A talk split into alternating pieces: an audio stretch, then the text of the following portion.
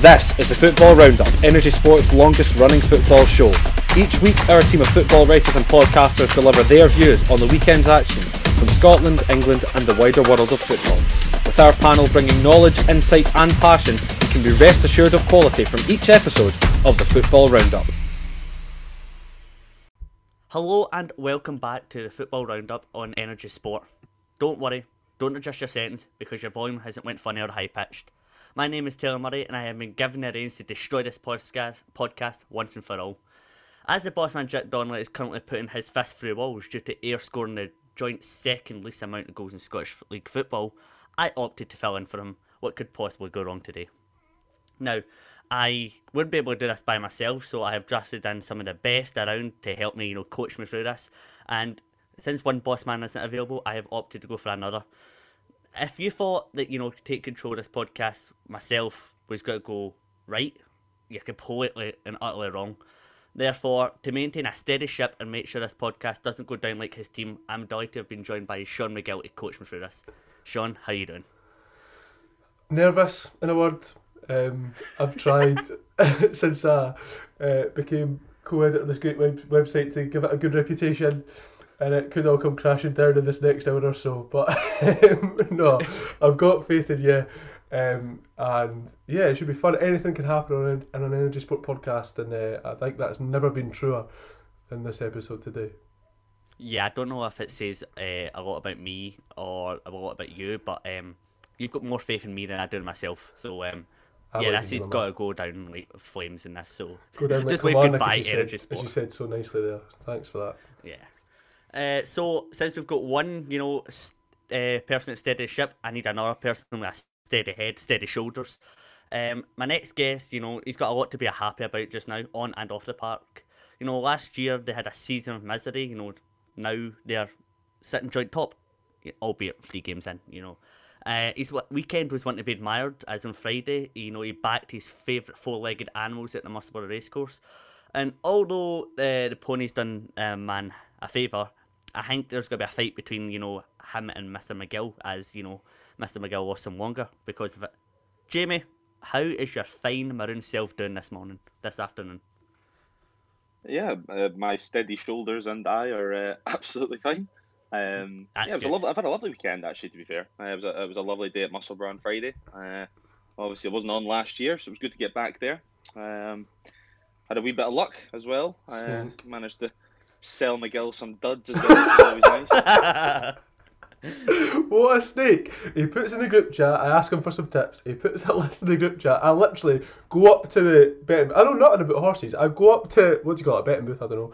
I go up. I have my, the group chat open with the phone. I pass over my money and Did just you read it. actually have them open? Literally, I just read. I read the names off my phone that you put in the group chat and said uh, these are my, this is what the ones I want to put on. And one, I see Jamie and say you're you've sold me lies, and he told me, oh I changed all my I, bets. I don't. I don't even think I was going to say I don't even think I backed any of them. No, you honest, didn't. in the end. Well, apart from fancied, Empire State of Mind, my who I didn't put on because I didn't know I'd still be there for the last race. So Oh yeah, he he won. I think actually. he didn't did. He did. Yeah, I never had him in the end. If that's any Oh. consolation to you. That makes me feel a lot better. But I saw, I saw was you, and I gave you a piece of my mind. How was it, boys, Yeah. being suited and booted again? Was it good? Enjoyed it, yeah. Yeah, it was nice. Liked being dressed up. Lovely weather as well. It was a good nice day. enough anyway. I'm glad. I'm glad you all enjoyed it. But you know, what's a wee bit of enjoyment with this last podcast a guest on? You know, he didn't know if he was going to be on this until half an hour ago. I had absolutely nothing written down for him, so um, because I actually generally thought he would still be counting, you know, sh- sheep in his sleep. However, when I seen that message pop up, you know, I knew he's got to come on. He's got to try to destroy me. He's got to try to derail this, me hosting this. But jokes on him. You can't derail something that isn't even on the rails to begin with. Graham Sinclair, welcome to the party. How are you doing? Vote Chloe and Toby. You know, vote Yes! Chloe, Yeah. and Chloe, Chloe and Toby to win. Chloe, Team Chloe. That's the agenda No. we need for today. Oh, by the I way, respect it. well, if anyone is Love Island interested, this gets out in time. Uh, Energy Culture, our friends over there, have just released a Love Island special of their backstage podcast, so make sure to check that out. No, I we've was- got a I- I Love saw- Island podcast. We have a Love Island. Uh, Uh, Energy's massive, mate. We can do everything. Oh I saw that and I was offended that I wasn't invited on. Same actually. I'm gonna have a word with Jessica Mathieson. I think that. I've missed two episodes all season, including unseen bits. That's ridiculous. Wow, that is impressive. Jamie, you the same? Silence is golden. Justify that with an answer. Great. Um, Um, so you know, speaking of Love Island, um, you know, today's the final. Uh, uh, we're all on edge of our seats for it. We don't know who's going to win. Um, Chloe Chloe and Toby. Toby. So um, to mark the final of the show that creates the best pieces of cringe that TV has to offer, I would like you to tell me which current playing footballer you would most likely to couple it with and why. Now, just to give you a wee feel exactly what road this could go down, you know, I'll give you mine's first, and then you can branch off in whatever direction you want. But so, you know, the player I would like to couple up with is someone that uh, he's a mystery box. He is someone that you have I have no clue what he does, but it intrigues me. You know, what does he train twenty four seven? What does he do when he goes home? Does he ever sleep? What does he have in his fridge? These are all the questions I would like to answer, and getting to know him is exactly why the person I'd like to couple couple up with is James Milner. James Milner. That's the most dry choice you could ever pick. No, no, you Boring say, you say dry. Ah, I James say Milner's exciting. Fun. James Milner's Actually, I do actually James. Milner. You don't. What does the man do? Does anybody know what he does other than play football? Not really. Run. So It runs. saying- Yeah. Seems to have a, a very regimented life. yeah, like he definitely could add structure to my life, and I'm Mm. definitely that's why I need him. So that is my pick. And Sean, let's go with you. Who is who's your pick? Um, my pick is a man who I think would bring joy to my life. He is um, from the sort of social media clips I've seen him do. He's a very funny man. I think he's a very handsome man, and most importantly, he makes the best Empire biscuits in all of Scottish football. The player I would like to couple up with is Stephen O'Donnell, and another reason I think it'd be good to couple up with him is he's about to have a lot more free time on his hands because there's a wave of right backs coming through that are probably going to displace him from the Scotland squad.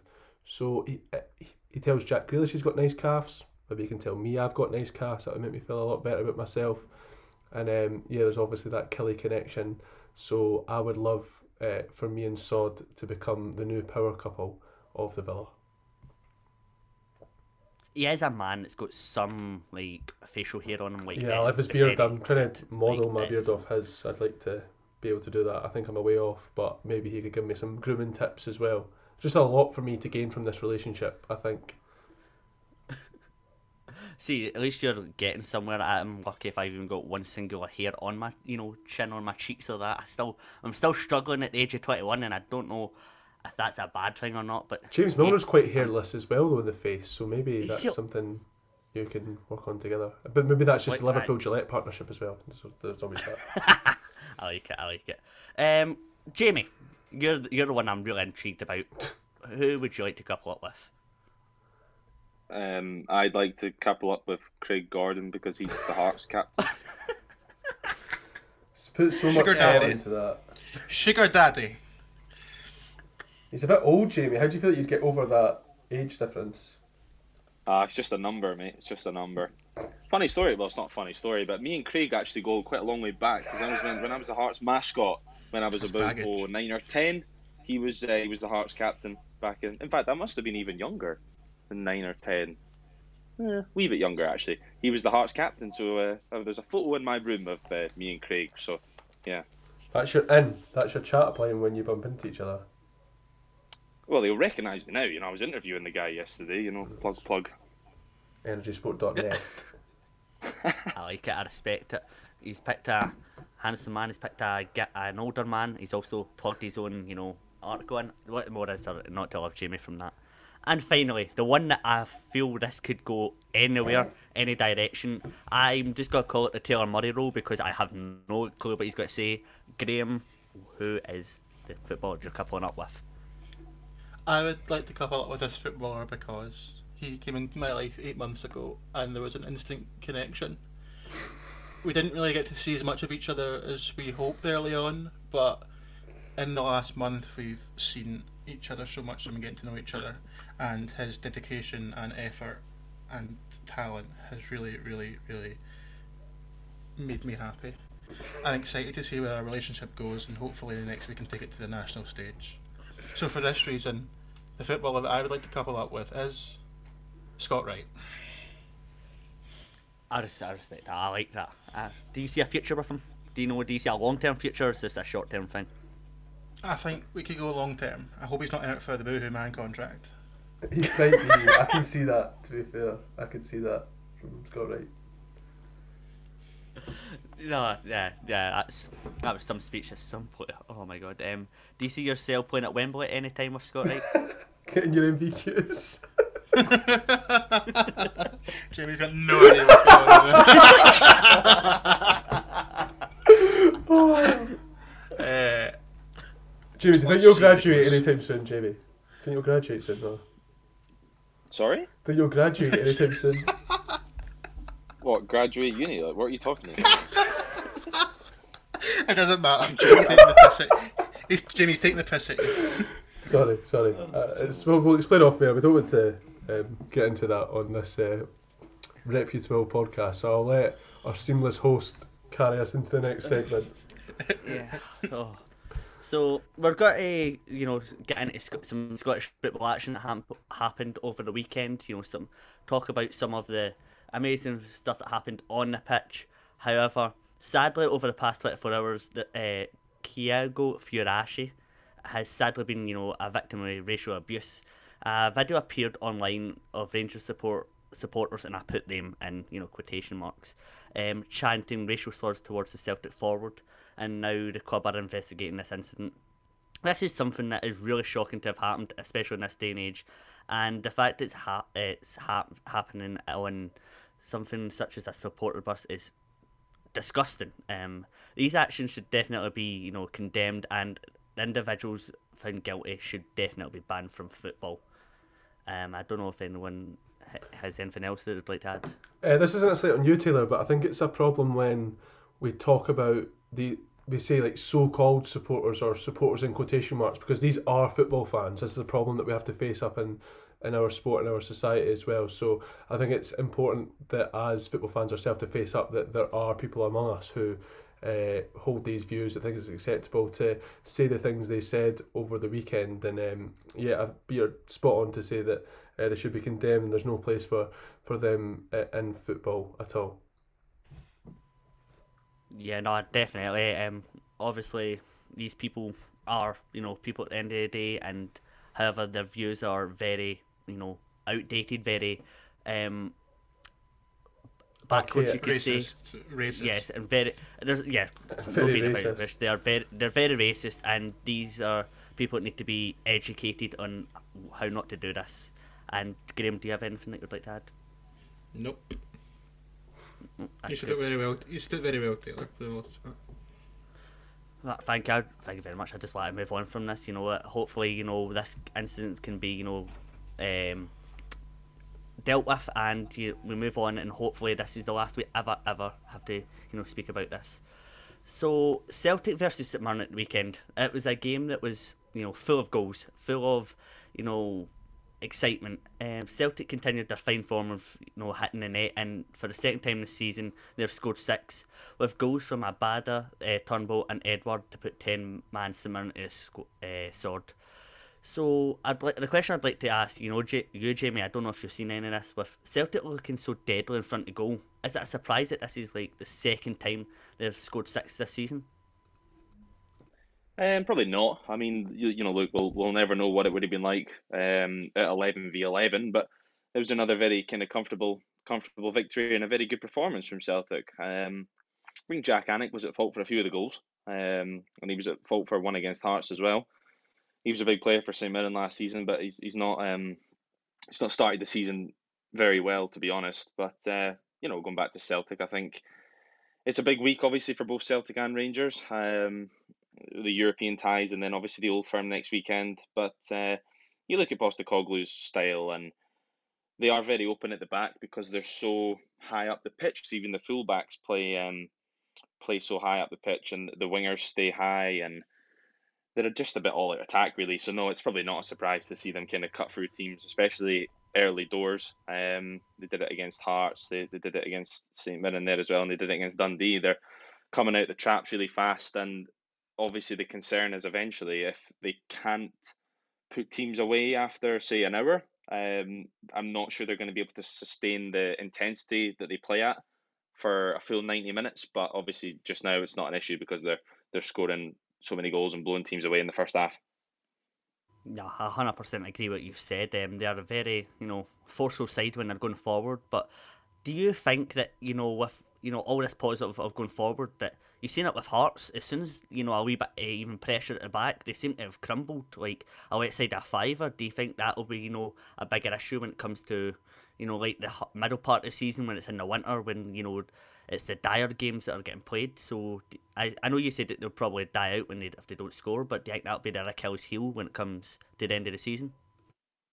Well, I think the defence in general, obviously, is Celtic's Achilles heel. I think we might see this on uh, Thursday in uh, in Europe when they go to Alkmaar, and then possibly at Ibrox at the weekend as well. I don't know, but time will tell. But I think obviously Celtic's defence is their Achilles heel. But you know, if the goals dry up, I think they're in trouble because I don't think they can defend. So uh, yes, it's definitely their Achilles heel.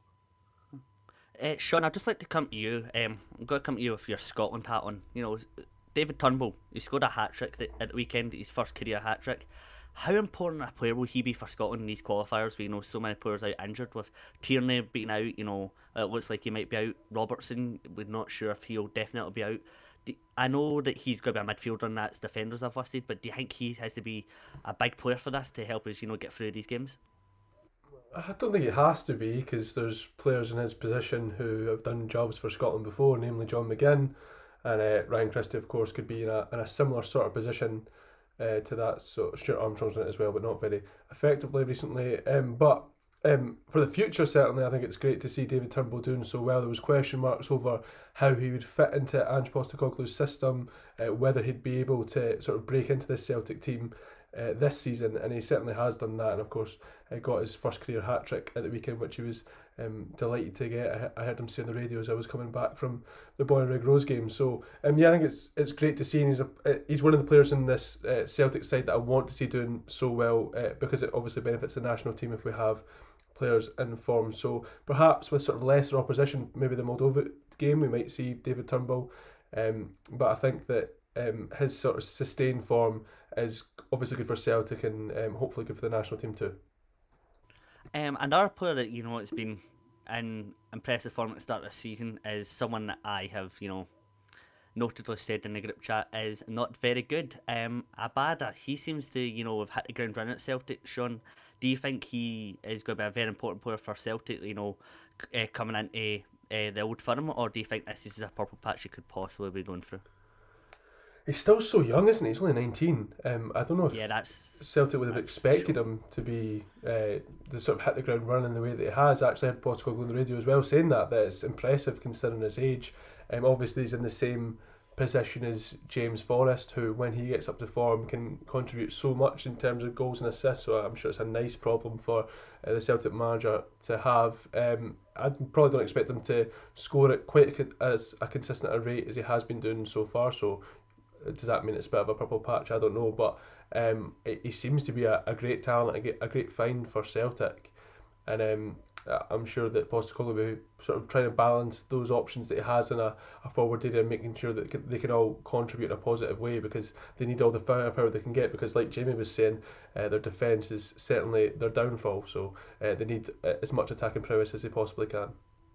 Yeah, when I found out he was only 19 I was shocked. I was like he's playing at a shockingly good level for his age, and like, it's not even like he's looks like he's just feeling his way way in. He's actually performing pretty well, and it's, he looks like Celtic might have found a gem if he can keep up. You know these performances like eight out of nine tens every week. Um, moving on to like St Mirren, Graham. Um, let's just say that would this have been the case? You know if they were down to uh, if they're still in eleven men, I I think so. I think Celtic, you know, going forward are still, you know, outrageous. But you know, Power's red card. Do you think that was a red card? And I know there's probably we all got to agree to this, but just want your thoughts on that. Well, I think you're pretty much spot on. I don't think really the red card really probably changed the result that much. Maybe a goal or two for Celtic, but they're absolutely on fire going forward at the moment. I thought it was a Stonewall red card. I, I was surprised to see so much debate about it. To be honest with you, Power goes in with unnecessary force. He had his studs up, and really it only isn't that bad because Turnbull is able to ride the challenge. I thought it was a pretty clear red card myself, but. St Mirren, this isn't the kind of game that St Mirren not been a great start for St Mirren, but it's not the kind of game that they'll really rest, rest their laurels on. Anything at Parkhead or Ibrox is a bonus. Aye, can I just jump in there? Sorry, Graham's right. Obviously, it hasn't been a great Yeah. start to the season for St Mirren, and uh, you know I kind of fancy St Mirren to do all right this year, and obviously they, they still can, they still might, but you know they're yet to win a league game, and obviously they came in to the season on the back of a pretty strong League Cup campaign. Um, but I can back this up having watched Hearts in 2019-20 under uh, Craig Levein at the start of the season. And I remember we went up to Pittodrie in the first day of the season. We lost 3 2. Um, and yeah, I, ca- I came away from that game thinking, oh, yeah, we, we played okay. We'll be absolutely fine. But we couldn't get that first win until we went to Easter Road. And uh, the pressure really does kind of build up on you until you get that first win. So I can uh, kind of imagine the position that St Mirren are in just now. And until they get that first win, it's they're going to be playing with a hell of a lot more pressure than uh, anybody else, or apart from Livingston. St Johnstone haven't Nah. won yet either. so there's Aye, there's that as well. Shandy, There's a few aye. teams. I didn't realise they hadn't won a game, you know, this season. I- It's been a good feel factor around them, but I understand what you're saying, Jamie. That that first one is like, you know, it's a lot of pressure, you know, if you don't get it, and especially if you start getting to the October, you know, end of September, October times, then that's where questions need to be asked about um, if you've got the mentality to stay in the league. But just a question I'd like to lastly put out there on, you know, Celtic. Uh, will they make it past AZ Alkmaar, you know, on Thursday? Uh, uh, Jamie's already gave a little bit of his insight on this, but Graham and Sean, I just want to see what you say. Yes. Graham? Yes. And just to round it off, Jamie, confirm, is that a yes or is that a no? Maybe. I like it. I think they'll like lose the it. game. I think they'll lose the game, but I think they might have enough to go through. So I think they'll lose the game by a goal. So yes, they will So go through. Celtic, I don't- I, I don't think either of them are, are quite. I, I feel I feel like I'm doing this a lot with Celtic saying that other playing t- not good teams. I don't mean to do that because I think they've I, I think I was the first one to say I think there's something there when they played Midtjylland at home, but it's not the same as Alkmaar it was last year. I think Celtic are much better and they should go through. I could even see them winning the game. Yeah, so Celtic, uh, out of all of us, are going to be the first to go through in Europe so far.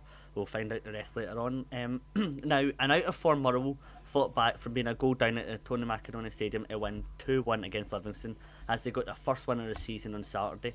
Goals from Tony Watt and Liam Grimshaw gave the Claret and Amber side a vital three points, whilst David Martin, Martindale's Livingston are still stuck at the bottom of the table without a point. Now, Sean, given how inconsistent Motherwell have been at the start of the season, with some unconvincing performances in the Premier Sports League Cup and the start of the league, could this be a turning point for Motherwell to kickstart their season? Is beating Livingston a turning point? This Livingston team don't seem great at all. Obviously, still without a point. Um, Max Stryjek's just decided to not really be a goalkeeper anymore. I thought he was at fault for Liam Grimshaw's goal in the way that he just parried it straight to his feet uh, for the Motherwell winner. Um, I expect Motherwell to sort of stay inconsistent because I think that there's better teams in the league above them, and I think there's worse teams in the league below them. So I expect Motherwell to win these sorts of games, but I think they'll struggle against uh, the sort of bigger sides in the league. I know that's not sort of uh, cutting edge analysis there, but I just don't think that um, Motherwell will be able to build up too much of a head of steam. Um, I think that they'll sort of dip in and out. I don't expect them to be top six, uh, but I don't expect them to be in the relegation race because on the basis of what I've seen so far, there's going to be at least two teams worse than them this season. So uh, I think it's a decent win for Motherwell. Obviously, the Tony Macaroni has been a hard place to go in the past for certain teams, but um, yeah, I'm just not impressed by Livingston at all this season, and uh, uh, especially Stryjek. I think he's going to have to step up and get back to where he was last season if uh, Livingston are going to be with a chance to stay up this season. Uh, Jamie, um, Sean just mentioned there that uh, obviously Livingston don't have a point this season, and you know uh, they do not look like they don't look convincing at all. Uh, Livingston's next five games are Hibs away, Dundee away, Celtic at home, Rain- Rangers away in the League Cup, and then Hearts away. Like, do you see them struggling? Uh, do you see them getting you know a positive result anytime soon, or is this just going to be a case of uh, can Livingston ride this out and pick it up in the next you know round of fixtures? Yeah, I mean, look, I just mentioned it with St Mirren. Until you get that first win, you do play with that bit more pressure on your back. Um, I don't know when it is they come to Tynecastle, but I'm sure they'll pick up something there. Um, Hibs, Hibs away next.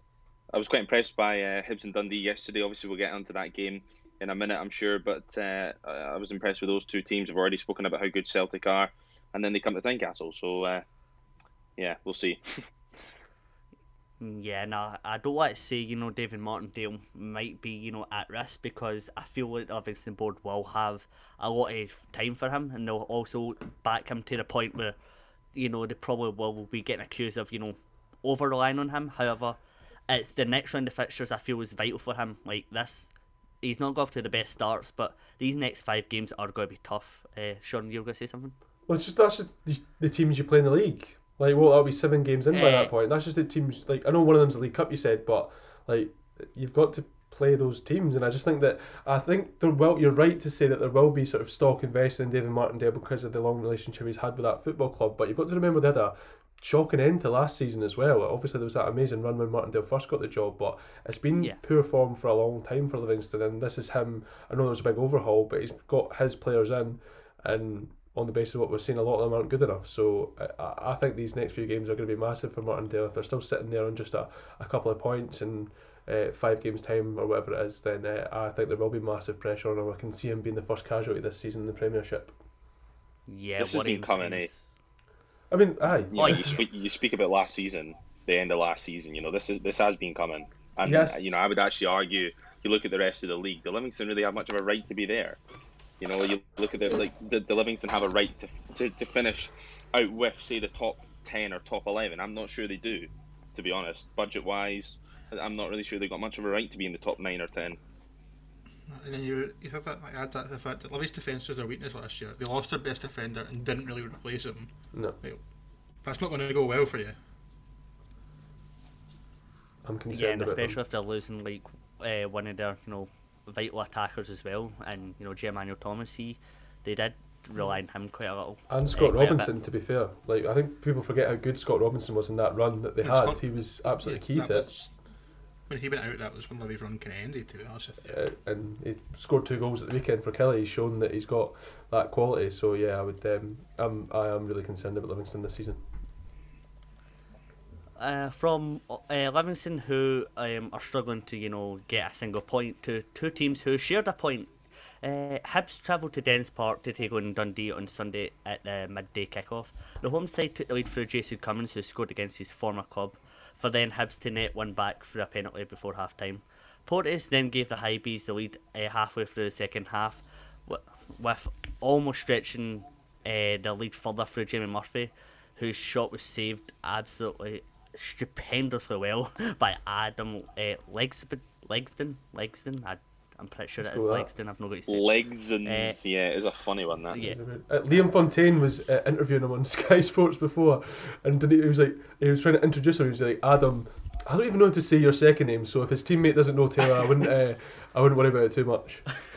Yeah, and there's there's some Z's and besides G's in there that I've never seen before. So, uh, I, obviously, you know, it looked like Hibs were going to see this out until Paul McGowan scored a late header to get uh, Dundee a point. Uh, Sean, is this a game that Hibs should have won, or did Dundee do enough to you know deserve the point, or even more? I'd say Dundee deserved it, to be honest. Um, I think that if Hibs had managed to get away with a win there, it would have been a really good win because uh, I didn't think they were great in that game, to be honest.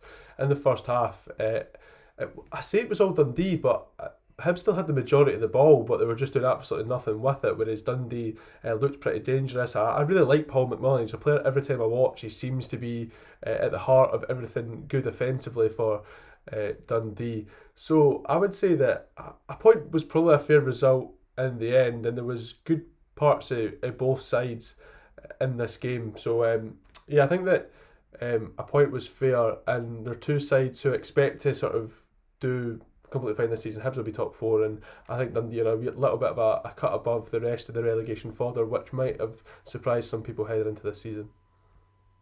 Graham Martin Boyle's influence at the start of this season has been you know, very noticeable. He's got three goals in three games after that penalty against Dundee. Uh, I think we, I, I'm not sure if we spoke on this, if it was off air, um, that we consider Martin Boyle to be like one of the best players outside within Old Firm. So how massive is it that contract extension was signed, and how important do you think he'll be for Hibs? I'm a bit offended you came to me about Martin Boyle scoring three goals in three games, but two of them are penalties, and you know how anti-penalty I am. I think I famously had a big shout where I said, "Get the penalties." He's got one goal. But like, he's actually he's got one goal that counts. He's got one. Okay, he's got But one goal that- in three uh, games. How poor has he been? Exactly, he's absolute shite. So he is. Can't even score from open play. What an absolute mug. Nah, I, I think you had a discussion. I think it was last week in extra time where you talked about the best player outside the old firm, and I am with the guys. I think it's Martin Boyle. I think he has been the best player outside of the old firm for that, since Jack Ross came in. I'd say kind of like the timestamp for that. He's absolutely massive to have in him. Get a lot of talk about Nisbet and the millions he's going to go for, but I think Boyle's a team that makes Hib- Hibs tick going forward, and they have been excellent going forward to start this season. They have attacked so well. They've scored three, they've scored uh, eight league goals in three games so far already. Six goals if you exclude the penalties that don't count.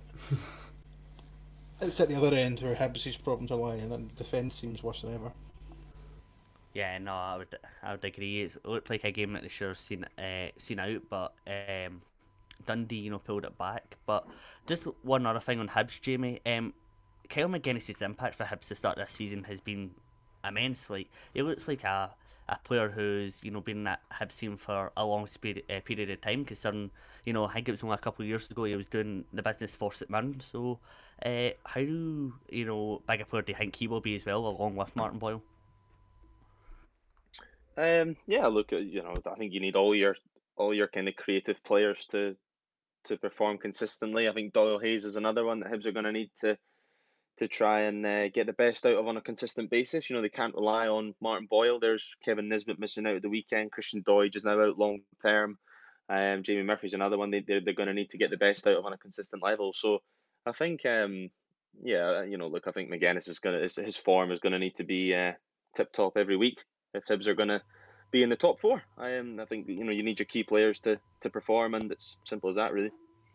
Taylor, can I jump in with some um, breaking Yeah. news that's just flashed up on my phone? Um, Leigh-Anne from Little Mix has just had twins with Andre Gray, so I just thought we should uh, share that with the football. round. Twins? Twins, yeah. Her and I Andre. didn't know it was twins. Well, I don't know. I'm a huge Little Mix fan. I didn't know she was having twins. And Is when that- do you know Perrie and Alex Oxlade Chamberlain were just what yesterday, the day before, I don't know. Uh, uh, well, Ox, missed game on Saturday for for the For that, birth. I'll give everyone new They just they just had one. So there's the same number of babies from Little Mix, and there is members of Little Mix now. Some trivia for you. That is what a day. that is, that is I didn't expect that. That's his. And Jamie's actually Wow. left the podcast probably. what what's a Little Mix? Oh well, let's get on to something that Jimmy You, can talk have about. just, you've, just, you've just broken Taylor, Sean. I don't know how to reply to that. Simple. You go. No, it's fine to tell Taylor. Carry on. So I just thought it's a big football news, isn't it? Andre Gray and Alex Oxlade Chamberlain, of course. So big news. Well, um, let's go into something that actual Jamie knows a little bit about, can talk about. Hearts versus Aberdeen. Jamie, just to confirm, you were there as press, yes? Just to make sure I get my facts correct. How was I? I'm I'm flattered that you've said that was a that was a compliment saying I know uh, I know what I'm talking about when it comes to Hearts. Not the first uh, wouldn't have been the first person to say that I don't. So thanks for that. Ah, That's all right because um, at the weekend, you know, it was the battle of the hundred percent starts. Uh, it was a packed Tynecastle as uh, Hearts took on Aberdeen, which ended in both teams sharing the points. The first half was filled with you know half chances for both sides, but the real magic did happen in the 26th minute when it was all the Hearts fans in the in Tynecastle waved a flat, uh, the scarves above their head in memory of Marius Zaliukas, who sadly passed away last year. Uh, in the second half, uh, Hearts opened the scoring through Liam Boyce after Gary Mackay Steven, I think it was, that uh, got took out in the box by Declan Gallagher, to then only fall behind 15 minutes later against an unlikely of goal scorers, Funso Ojo. Um, We didn't Jamie, fall Just to behind. say They that- levelled uh, it. Just to say, Sorry, it only levelled counted it. for one goal. it wasn't like twins like Leigh-Anne from Little Mix. so long. Sorry, I meant yeah, they equalised. um, obviously, before I got into any of the football, uh, Jamie, what was it like to experience that moment in the 26th minute? Do you know what? Just uh, just in general, really, it was quite a quite a big day for me. To be fair, um, uh, you know, it was uh, my first game that I've covered with like a full crowd. Uh, I was quite pleased that it was obviously at Tynecastle. Um, obviously, I've covered a lot of games now at Tynecastle, but the majority have been without any fans or very very few. Um, and then obviously kind of hearing the heart song before the game, the atmosphere was brilliant, and uh, then obviously that moment in the 26th minute for Zaliukas was uh, was very special. Yeah, had my sunglasses on, so people couldn't see if there was a wee tear there. Yeah, no, going uh, them and the videos I've seen, it looked like a very moving experience. Uh, I've seen, you know, some, you know, videos I wouldn't like to see of the away supporters, but I'd like to focus on the positives in that moment, and I'm glad, you know, that ninety percent of that stadium was all participant in it. But uh, on Hearts, Jamie, uh, the start of the season arguably probably better than most people uh, expected. I had them finishing in the bottom half. I don't know if that says a lot about my predictions, but uh, the fact is they've just now uh, dropped the, the 100% start and they're still unbeaten in the league. What's your thoughts on that? Yeah, to be fair, you're not the only one. I, I remember watching the the uh, Scottish Football Extra, and I think Chris Sutton and Ally McCoist both had Hearts in the in the bottom six, if I remember rightly. Um, so no, you're not the only one. Um, it's been a good start for Hearts. Uh, beating Celtic. Uh, Graham was another one, I think. Eh? Um, yeah, beat Celtic and then went to St Mirren and won at a ground that they hadn't won at for oh, goodness knows how long in the league. I think it was 2009 or 2010 or something um, since they last won there in the league. And, you know, got ourselves in front against Aberdeen, but it, it wasn't a game full of many chances as well. And it was one of those games that you got the vibe that one goal was going to be enough and it was going to be a penalty or a set piece or whatever. But so when Hearts kind of got in front, I was kind of sitting there thinking, yeah, this could finish 1 0 here because I kind of expected Aberdeen to tire after a big game in Europe. But to their credit, they uh, they finished finished the strongest of the of the two teams. Um, but I thought it was a pretty comfortable point for Aberdeen in the end, to be honest. I, I thought they came to Tynecastle, a, a ground where they don't have a great record at, and um, kind of strolled to a pretty comfortable point. I know that that sounds daft considering they came from behind, but Hearts weren't great, and uh, I just thought Aberdeen were able to, to leave with a point a bit too uh, a bit too easily for my liking. Jimmy, I saw one of the terrors boys. I can't think it was Craig. Say that Hearts Which more attack. I think it was uh, Craig. Oh, sorry, sorry, Craig Fowler, Hearts fan. I put. I thought.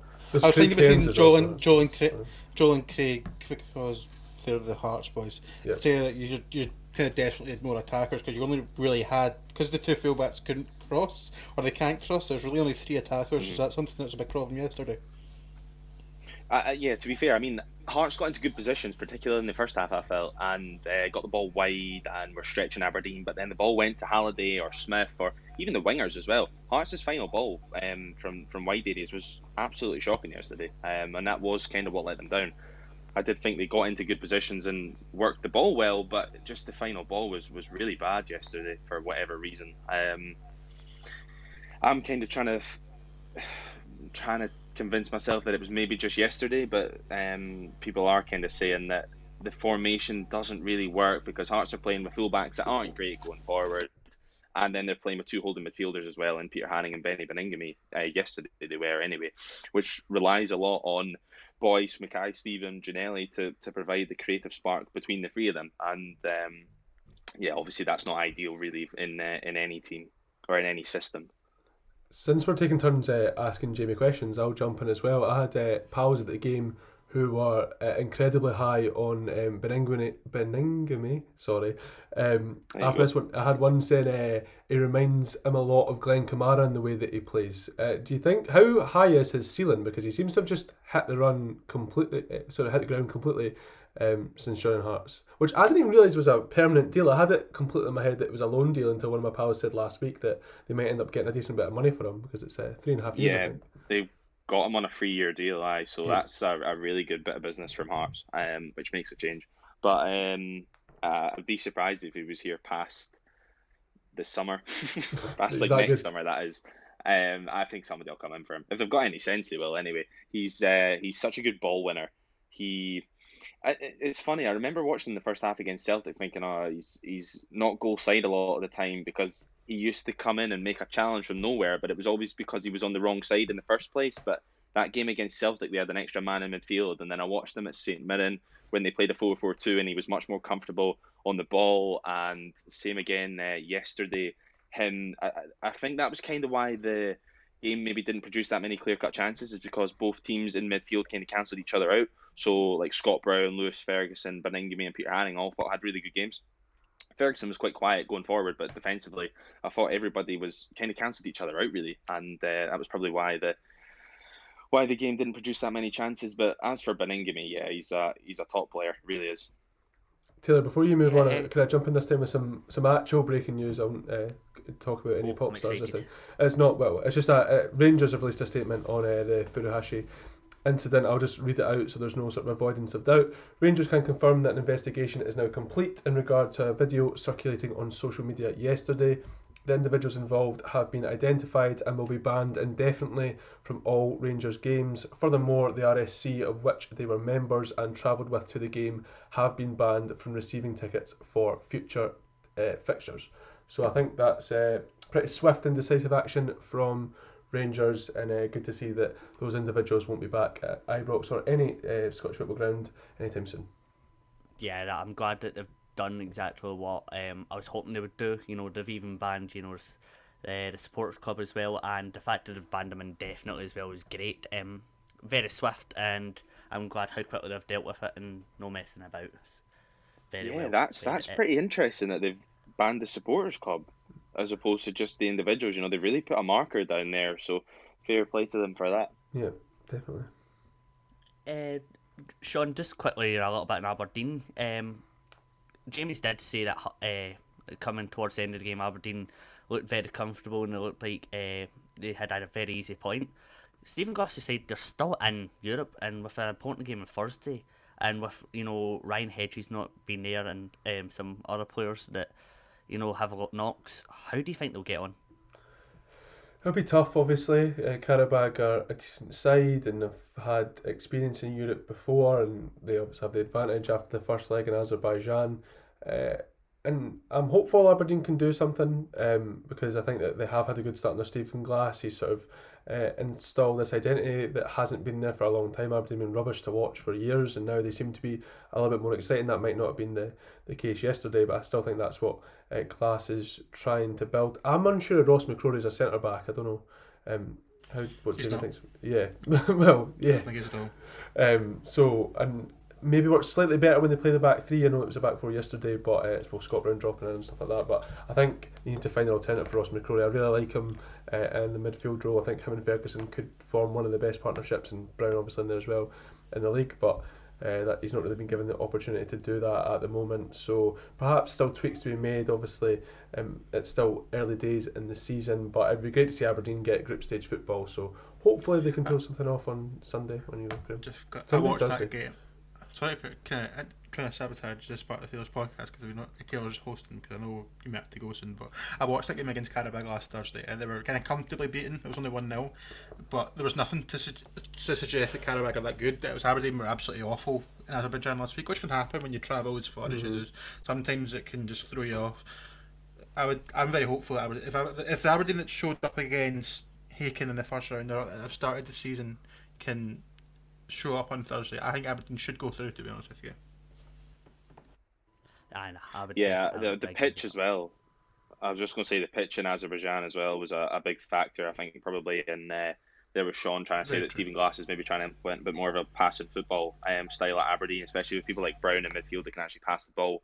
Um, uh, Scott Brown was excellent on uh, on Sunday. He, he really does look like a good uh, good piece of business for for Aberdeen, and also just want to quickly mention Jay Emmanuel-Thomas, uh, his introduction for Connor McLennan. Obviously, Connor McLennan went off one knock in the first half. That's obviously bad news for Aberdeen with a European game coming up. Um, the last thing they needed was another injury, but uh, Jay Emmanuel-Thomas was excellent and uh, was was so much better than I thought he was. He showed so much more to his game than uh, than I ever really remember him having. Um, maybe it was just because he was at Livingston. I don't know, in a kind of different style of different style of team. But uh, I, I was really impressed with him. His introduction really changed the game in Aberdeen's favour on Sunday.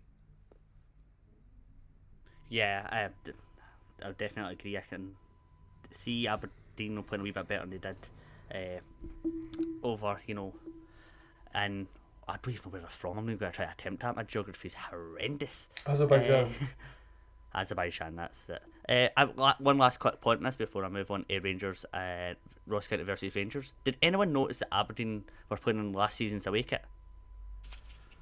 no, I didn't notice yeah, that. uh, Aye, yeah, they th- did. there was like yeah, there was a that. kit clash, and I seen there was a joke that uh, the kitman had, had offered uh, Aberdeen Hearts away kit, but you know obviously that wouldn't have went down well. Why did? uh, What's that wrong with was the just- blue one they have? How's that a kit I clash? have no clue. The blue, the blue away kit they have this season surely wouldn't clash. I did think it was a weird kit. I was like, "Oh, "Is this their third kit?" I've, was like, "What?" But uh, it was very weird. I just that was one thing I noticed. Um, on to Ross County versus Rangers. Uh, Rangers, you know, made their life difficult for themselves as they, you know, put four past Ross County. Uh, the Gers had been stuttering so far this season. However, given some defensive mistakes, they looked back to at least somewhat of their attacking self, with goals coming from Aribo, Goldson, Morelos, and Arfield. While County's goals came from Harry Clarke and Jordan White. Graham, I'm going to come to you for this. Although Rangers has looked defensively solid, although Rangers were defensively solid last year because it was record breaking, is it really as bad as what's getting made out to be this year so far, or is this just like a normal team conceding some goals? What's that? Uh, I would say that the defence is probably kind of. I think we just had that purple patch last year in terms of confidence. I would say this is it's not on the normal side, but I don't think we're as good as last year. I don't think we're as bad as we currently are defensively. It's just it's been a pretty miserable start to. Sorry, Taylor, you didn't ask that question again. my dad came in and interrupted me. Sorry, guys. Oh no, that's fine. I was just saying that although like last year was a record-breaking year for defensive records, is like this year uh, defensively as bad as what you know some fans are making out to be, or is it like just normal? Like sometimes we're conceding goals. No, it's, it's, it's as bad as fans are making it out to be. There is no over, there is no over exaggeration. The Rangers have been pretty miserable to the start of the season so far. Uh, I've, I've, think I've said in every single podcast I've been on and talked about Rangers. The Tavernier and Goldson have not have looked rough. Goldson in the last week's been better. I thought he was pretty. He's been pretty excellent in the last three games he's played. Whereas Tav's still kind of struggling. But there are defense. There's there are warrant, warranted defensive worries. He's so much so many lapses in concentration. I mean, yesterday Ross County had three three chances in the game. From those three chances, he had two rebounds. One ended up on a goal, another one ended up on a penalty. It's It's just like it's just there's a complete laziness to the defending. There's a complete laziness to the whole approach Rangers have had this season, and if they don't fix it, they'll be in deep trouble.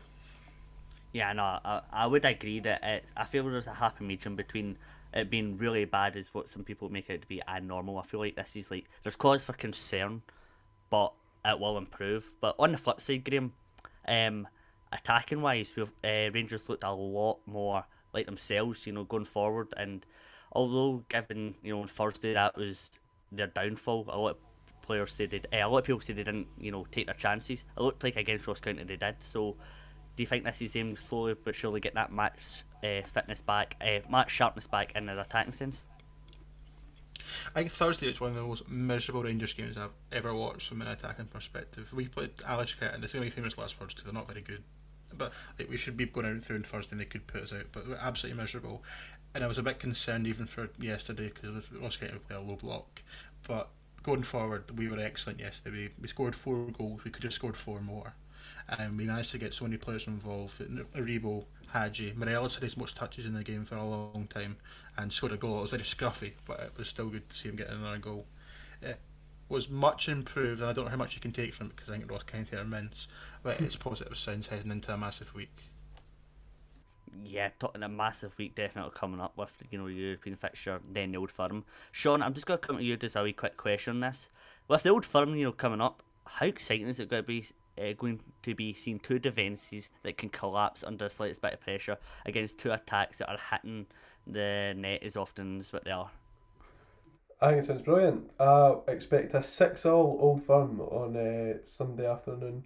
I don't know, it should make for a very interesting game. I wonder if either side will try and go that little bit more defensive. Obviously, the impetus is uh, with Rangers, considering they're at, at home and what will be a, a packed Ibrox. Uh, so Celtic will have to contend with that, but fans don't make a difference in football, do they? Uh, Steven Gerrard's always maintained that. So um, I think. You're persistent with that one, like. What's that? You're very persistent with that one. I just think it's uh, just the fact they backtracked on it and then it still didn't work is, is beautiful. And Steven Gerrard's been uh, pretty funny in press conferences so far. Uh, I think in Scottish football, I, I quite enjoy his uh, his approach to them at times, especially yesterday when he fo- fooled us all with that Nathan Patterson bid. Um, but we probably shouldn't get into that one. Um, but yeah, uh, I think that it should be a very entertaining old firm, um, and aye, loads of goals. It's safe to say it is one I am absolutely bricking myself for. I am not liking what's going to come. It could go either way, and I'll be watching it through the cracks of my fingers. Uh, just one last question, uh, just one worded answer from everyone. Rangers to make it back past Alashkirtin Thursday, Thursday, yes or no? Um, Jamie, I'll go with you. I'm here for you. Yeah, Sean? yeah. Uh, that wasn't me who said that, but yeah. and Graham? Uh, yes, it's fine. Uh, We'll get it's through. four yeses, uh, and I like it. Um, finally, our last game in Scottish uh, Premiership this week was St Johnstone versus Dundee United.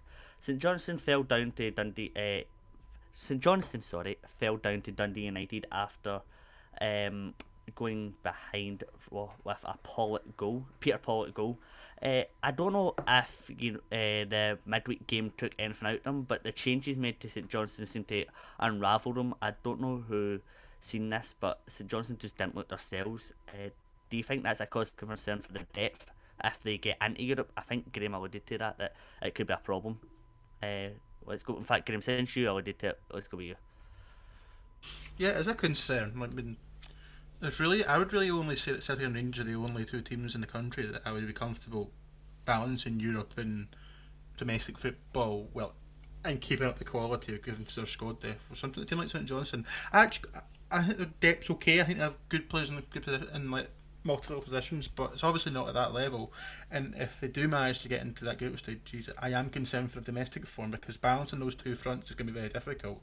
And for a club like St Johnstone, Europe should absolutely take precedent because it's never happened before they got into the European group stage, and it could almost honestly never happen again, or at least for a long time. So I do think the domestic form could suffer if it happens, but I don't think that should in any way make them second guess like the get LASK Linz game on Thursday. That should be the total priority for St Johnstone. Yeah, Jamie, Sean, you got any thoughts on that? I'll let Jamie go. Uh, what was that? I was just saying, um, Sean St. wasn't Johnson listening in either. Europe. Pass it to me. St Johnstone in Europe could that be you know uh, troublesome for them and domestically? That's Uh, yeah, I mean, it, I was watching. way. I was watching Sportscene this morning, and Callum Davidson was saying it's. Uh, he was asked uh, something similar, I believe, and he said that it just takes a bit of getting used to. Really, they're not. They're not used to kind of. Uh, maybe playing this many European games. Uh, I feel like they've had a pretty decent record in Europe, to be fair. Um, when they've got into it, but they've given a good account of themselves this year. Um, and you know, back to back to McDiarmid Park. Nah, they might go through. I don't know. Quite a tough one to call. Yeah, it's, it's definitely gonna be a tough one. I think they'll go through personally. Do everybody else think they'll go through? I think they'll they'll do it, but it's got to obviously be their downfall. I don't. I do. Yes. If you watched the you watched the game on Thursday, St Johnstone were excellent. So you probably have a different opinion than me, Sean. But I, I think I thought LASK would be too tough for them, and they just played pretty dreadfully. I think, I think St Johnstone probably had to win that game to go through. Glenn Middleton being the man. Called it. Uh, before we move on to you know some uh, the big talking points in Europe, Sean, I'll give you this your two minutes of talking about how Killie's win is important and they're going to run away with that league, which makes it boring now. Yeah, easy, isn't it? This championship malarkey. uh, won every game, yet to concede a goal. Easy peasy, like. Um, I mean, we play Inverness, who are also in the exact same boat. Uh, they have won every game and have not conceded a goal. Uh, well, they've won like every game one 0 or something like that. And um, Uh, it'll be Kirk Broadfoot's return to Rugby Park, which should be interesting to say the least. I don't expect him to get the best reception, and I'm sure that one of one of them, I think, um, and I'm sure there'll be uh, plenty. I was going to say words in the ears of Scott Robinson to get about him, but there's no Killie players left from last season to do that really. Um, but the fans will certainly like to see uh, Scott Robinson, of course, scored a brace at uh, Noodles Park on Saturday, um, sort of run Broadfoot ragged. But I'm sure Broadfoot will be right up for that and trying to prove those doubters wrong. So should be an interesting one on Saturday. That'll definitely be uh, the sort of glamour tie of this championship weekend. And if Killie can come out that one unscathed, then I think that bodes well for their season as a whole. Yeah, is there anyone that you've been like really impressed with, like more than you expected in this Killie side, or is it just more uh, the team's unity has been, you know, bonded well together and you can see them bouncing straight back up? Um, that's a good question, actually. Um, obviously, I didn't. Uh, I've only seen highlights of the game from Saturdays. I was on Rose duty, but um, for me, Stephen McGinn is actually I thought was quite an underwhelming signing, and he just completely dictates that midfield. I think that he, he can break it up really well, and also his passing is pretty crisp and just keeps the game ticking over while the likes of Alston and Polworth sort of go forward and try and get a little bit more involved in attack. So uh, he came on when I was at Easter Road last week. Um, he came off the bench and uh, he improved that Kilmarnock midfield instantly. And he's a player who I think will be pivotal uh, if Killie are to win the championship title. So Stephen McGinn's my shout for that. Euan Murray has also been very. I was a bit worried that he was slightly overrated at Dunfermline last season, uh, but he slotted right back into the uh, into the back line. He was the captain on Saturday in the absence of Chris Stokes, who's out injured for a while, and he looks to be a very very solid signing. So aye, those are the players I give the nod to. It's good to hear. It's uh, going to be interesting to see, you know, if one Ayrshire club goes up, if another one goes down. Uh, Fingers There's going to be some great podcasting for that. Uh, we're going to move on to Europe. Uh, we would talk about some English football, but who's that? What's that? We don't know. Um, let's just talk about some, you know, big talking points in Europe. Where should I start? Okay, I've got three talking points here. Do I- do I start with Italy? like, come on, We, Craig, ha- we tell have me. to talk about it. Yeah, it was great. There were there were it was the opening weekend of Serie A. There were seven, seven, six, seven red cards in eight games. There's still two more to go. There was like twenty eight goals, and it was just like the perfect opening week. We thought the Premier League weekend opening weekend was good. The one yesterday was absolutely ridiculous. The one for Serie A was absolutely ridiculous. We saw some we saw wins for Jose Mourinho in his first game at Roma, but there was two sending offs in that game we should be wrong if we would have did it in Milan. They absolutely battered Genoa in the opening game, and it was so good to see the two James Horncastle and Richardson on the broadcast. Those, those two are dream dads for everybody. yeah, back on Uh, BT Sport. Atalanta scored in the last minute against Torino for a win that they did, they did not deserve at all. But there was some great scenes where the guys went into the crowd when they scored the winner. And uh, the best scenes, though, were Udinese Juventus. Because you, you, you went 2 0 up, Udinese got two back, both absolute horror shows from Wojtek. But that's not the main event because Cristiano Ronaldo, who came on as a sub because he asked not to start around rumours about his future, came on. it's so funny. Scored the winning header to 3 2 in the last minute. Took his top off to celebrate and got absolutely mental. Only for the goal to get disallowed and him to get booked for it. Absolutely peak Calcio chaos, Taylor. Absolutely peak. It's so good to have it on BT Sport. Bellissimo. It's going to be. It's going to become probably it's probably going to be my European league for this season because the Bundesliga coverage and Skies is absolutely fucking shite, and it couldn't have been off to get it off to a better start. Are you looking forward to uh, the games tonight? Who? What do you think the outcomes will be for this? Because I know it's I- I Sampdoria, don't- AC quarter to eight, but I can't remember who's playing in the first game. Well, it's- The interesting thing about this is uh, most of the teams in Serie A at the top have changed their manager. AC Yeah. Milan are one of the few, one I think one of the two. I, I think I guess Gasperini still at Atalanta they haven't. So Yeah. hopefully, they- I, I think there's an idea that maybe they will have a, a better start while other teams adjust. Uh, so that is an interesting game. I probably won't be watching it. I- We've got a mix of uh, West Ham Leicester, which I think is a fun game in England, and of course our Chloe and Toby winning the Love Island final. hmm But it sh- Sampdoria AC Milan should be an enjoyable game if that's the sort of thing you'd like to watch tonight. Yeah, definitely. It sounds like it could be tasty, but there's another bit of action that I want to talk about. You know, if we don't talk about anything else, Nice versus Marseille. Did you see what happened? Did you see what happened? If not, let me describe it to you. Um, Dimitri Payet went to go and take a corner, and something I don't know if it was a light or it could have been a, a coin or something got thrown at him. It led to him throwing, you know, it back at the fans. That just seemed to, you know, see like you get tell, told don't poke the bear. He literally just, you know, he smashed the bear over the face with it. It just it descended into chaos for there, and then basically the stewards were trying to stop the fans from coming onto the pitch, and because some Marseille players would get attacked, but then one of the subs for Marseille decided to just rattle the ball right into the stand, and it hit somebody square in the face. I was like, what is happening here? So after everything you know slightly calmed down, players went into uh, into changing rooms, and after a short break, these players came back out. For only Marseille to refuse to come back out because some of the players were injured and they didn't want to come back out on the pitch. Let's safe to say the next game that they play is going to be juicy, ain't it? Yeah. Uh, from a professional perspective, we should say that's absolutely disgusting seeing as you ever want to see that at a football game. Um, not all the. From the personal perspective, how fucking class was that to So good. Um, Absolutely. I mean, it doesn't seem like anyone died or is seriously injured, so I, I feel comfortable saying how it was just. I don't really give a, give a shit about the French league even more so that PSG have built the ultimate team, but I was I was right into it. It was great. I would do it every week. Yeah, I agree. We Royal Rumble at the end of every game. I just, I, you always just see players just not like reacting to it, and they just walk away or they walk off and that, which is fair enough. But it's when I seen them retaliate, I was like, what? It's like you just know the mob mentality fans will take over, and it was, as Graham said, it was disgusting. We shouldn't really be seeing that or condoning it, but it's just, it was how quickly it just broke out into chaos. I really don't understand where it came from. Like where all that hatred just for there came from. I didn't see the full game, so I wasn't sure if it was like some things happened before, but it was crazy. Um, I, th- I think on what what something like that is I noticed this America and America got crowds back earlier than us for football, and I noticed a it just I think just the energy of being back in the stadiums, people tend to we've had eighteen months away for this. They drink more, they're more excited, they're more animated, and unfortunately there are more incidents where fans are going to go overboard. I think that's what happened yesterday.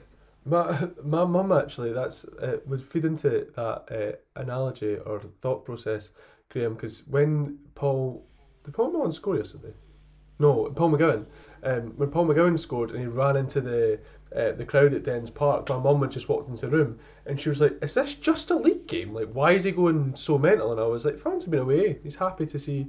Uh, fans back and it was actually a good scene so I think that you're right that fans are more sort of charged up for games at this moment in time just because it has been so long and they need that release so I expect it to kind of wave again I guess the same could be said about a pitch invasion at uh, the Tony Macaroni for Aberdeen fans the other week as well it's a bit um, what you might have categorised as over the top before but I think it's, it's good scenes yeah, it's scenes that we all have to see. Uh, is there any other games or top points we want Can I to? play? Devil's Yes. advocate not like No, you've you got on can't. No, you can't. play devil's advocate here. See, right, just now Narc. we've got red zones in grounds, right? Because Oh, fans can't get in. So this is where the subs sit in the stand, so that the subs aren't allowed to be near other supporters because of COVID, whatever. But then players can go and celebrate in the stands. Like Peter Paul had done it, Paul McGowan done it. I'm all for the celebrations, and I I don't want to see booked, players getting booked for it. Yeah, I don't want to see players getting booked for it, and I'm all for the celebrations. But what's the fucking point in the red zones then if players are allowed to just go celebrate in the the sta- Does it not defeat the purpose? Yeah, the no, red zones are there. stupid that's Yeah. yeah Well, the only red zone I'm interested in is one with Scott Hanson if there's no Scott Hanson I'm not watching Yeah. it Oh, we're so close. thanks Graham Uh, no, I, oh, that's I- I NFL, feel like- isn't it? there you go Seven hours of commercial free football. oh, get back NFL back in our lives. But uh, yeah, uh, but- aye, uh, Jamie, I think your so your problem is less with the celebrations, more with the existence of red zones, which stopped you from going Oh, to Celtic it- Park the other week that you're still raging about. It's well, it- it's just more a merely a point, really. Um, I, I don't have a problem with the celebrations at all, and as I say, I would prefer players don't get booked for it. But my point is merely, well, why do we have the red zones if players are still, you know, players are clearly getting not not getting told, um, oh, do us a favor, maybe Denny celebrate in the crowds now because of COVID and all the red zones. It just seems to be like, well, what's the point in a red zone if you can go and celebrate in the crowd. Like, I would, s- I would, I would- my response to that would be that if you want to question about the double standards of COVID rules around the country, then we could be here for another two, three hours. So I, wa- I, wa- I was going to say, by the way, uh, it could be a completely different podcast, you know, talking about the governance body of Scottish football. And um, if we get into that, then we could still be here to midnight. And Does anyone know if Hearts have got their championship flag yet, or is it still at Firhill? I don't know about Hearts, but That Partick was Thistle have got theirs, I believe. Oh, that's good Oh, for no. them then. Yeah, I, yeah, yeah. It's Okay. coming. Partick Congrats to Thistle, Si- they might well just hold on to that. congrats to Cinch for winning their first title a year, be- a year before, before they even got their sponsorship. yeah, How does that? How does that work? That was. Yeah. Uh, oh, one last question, you know, before we wrap up. Flag Day at, at- at Old Firm, is that happening? I don't. I don't know. I thought it was against so, actually. Motherwell. I don't, I don't know. I, No, I they didn't do it were against gonna Levy. try to against Old Firm. No, they were doing it in the Oh, first for full game, the fans. first full home game league game, I think, which would be Sunday. So I would assume so, but I don't have concrete nice. yes or no for you. All for That'll it. be one. Yeah, hopefully. That'll be one to watch out for. So, yeah, I think that's what we've got time for. Everything else, yeah. Um, do you got any burning thoughts? No. Uh, Atletico are already plus two in La Liga, which uh, I said on Energy Extra my big shout is going to win the league by over 10, point, 10 points or more, I said. Uh, plus two because Barca and Real both drew, the massive losers, while Atletico won. So my big shout is on. Uh, Jamie, Graham, you've got anything else? I'll ask you what to say? Just live, laugh, love life, eh? Vote to Okay. Toby and Chloe. And vote Chloe and Toby tonight, even Jamie. Even Jamie. Download the app. And Download the app. for them. Yeah, thanks. Then buy a water bottle. Let's get on. Secret Santa Yes. this year's sorted. uh, oh. Anyway, that's all we've got time for today on like the football roundup. Thank you very much for listening, and I hope you enjoyed, you know, listening to the show and our fantastic insight into these games. Uh, uh, just a personal it was a real pleasure to have hosted, hosted this podcast, and if I somehow uh, have made it to this point and the chair isn't set on fire and the podcast isn't cancelled, I would like to do this again at some point. Um, be sure to follow, you know, all our socials and keep up to date with the content that we provide, and that can be found on Twitter, Facebook, and Instagram by punching in the letters ENRG Sport. Also, subscribe to our podcast feed, for podcast feed wherever you get it, as I can assure you that you want to you won't want to miss another show.